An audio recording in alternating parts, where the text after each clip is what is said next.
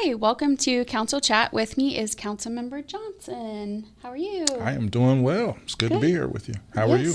I'm doing good. Really happy it's Friday. Awesome. Yes, yes.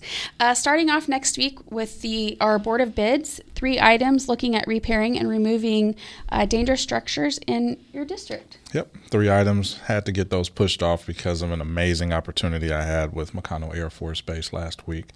But those items will be back, and uh, hopefully we can make some progress on those. Yeah, how was your trip? It was great. I uh, I'm a nerd for aviation and always wanted to be a pilot. So being able to sit in the cockpit of a KC-46 at 39,000 feet is pretty awesome. Well, you're in the right city for that. Yeah. Um, also, looking at our ordinance pertaining to fireworks. Uh, first step in matching the state law will now allow aerial fireworks July 1st through the 4th, uh, but shooting off um, after hours or outside the shooting date window could result in a much steeper fine, $1,000 to start, and or 50 hours of community service. Yeah, and this is something that we've been hearing about for years. I know my first year in office, there were complaints about fireworks, and then we toughened up the ordinance. We changed enforcement, and that was a challenge for both fire and police going mm-hmm. out together. And so this this to me is some progress being made. There were always concerns about how early we started, but having a step process of certain fireworks and then kind of escalating that. I think it's the compromise to meet people in the middle, and and I know other other folks may feel a little bit different. You know, we always have to be sensitive to a little uh, bit, a little bit, yeah.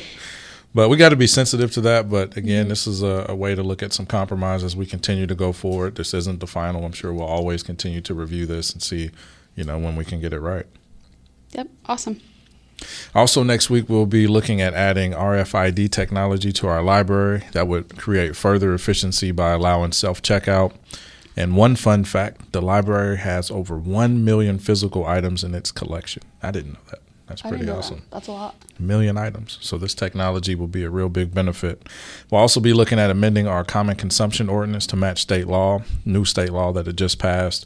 Now there will be a need to to be identifiable boundaries of alcoholic consumption, common consumption areas.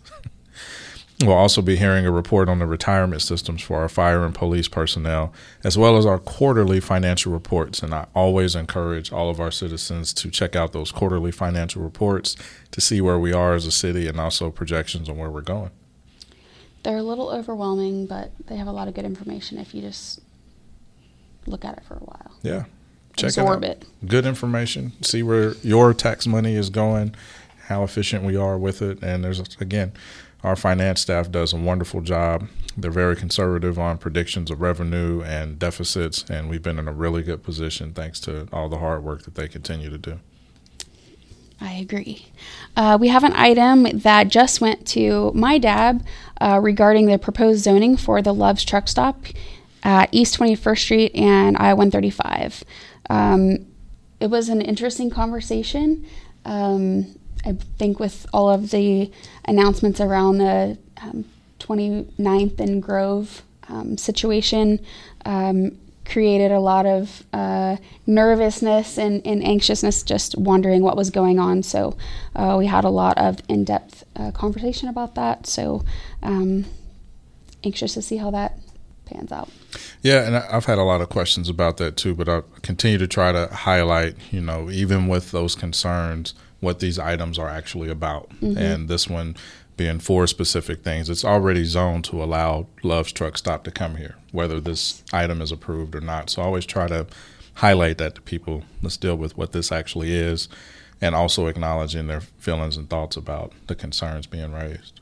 Right. So they're addressing the um, sign height, the uh, length of stay for an RV, I believe the um, energy efficient vehicle hookups, and a little bit of additional parking. So I think it is important to realize that that's what we're voting on, like only those four things, and not can the gas station come or not. So right. it's already zoned for that. So yep. appreciate you uh, clarifying that.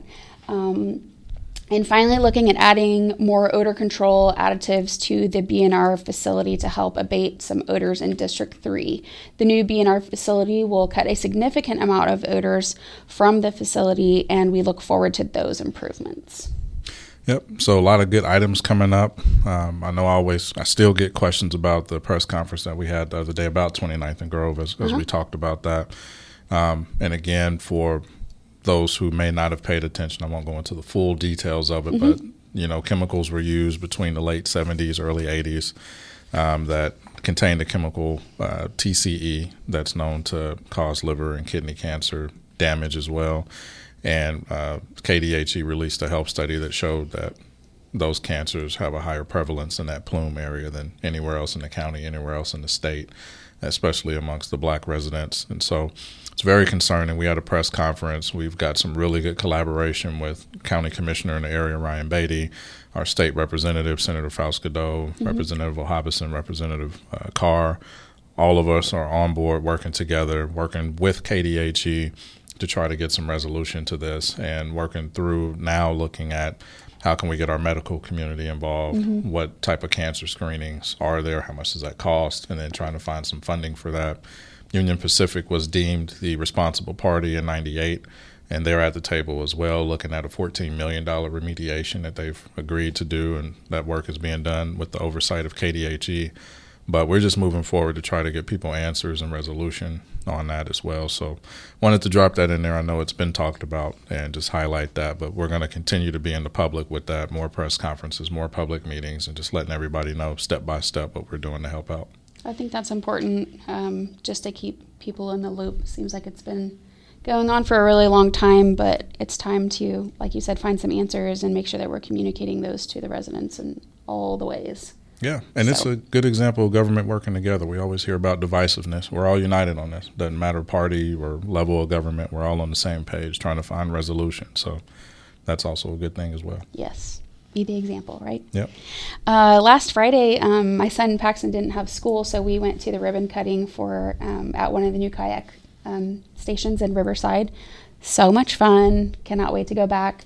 Uh, so they have one outside the tennis center in Riverside. There's one at OJ Watson Park, and then the other one is on the Gander Mountain um, ramp. So I hope that people check those out because we had way too much fun. I need to do that. I made the, um, I'm not discouraging this, I made the mistake of paddle boating, not realizing how much work that was on my legs. And Danielle likes to sit there and watch. So I did all the paddling and I was tired in like three minutes. So Yes, I want to try the kayaks. arms were uh, were sore, and we raced, and of course I won, and he wasn't a fan of that. So, uh, what's a surprise question for the week? Absolutely. Should pineapple be on pizza? That shouldn't even be a question. That's an absolute yes.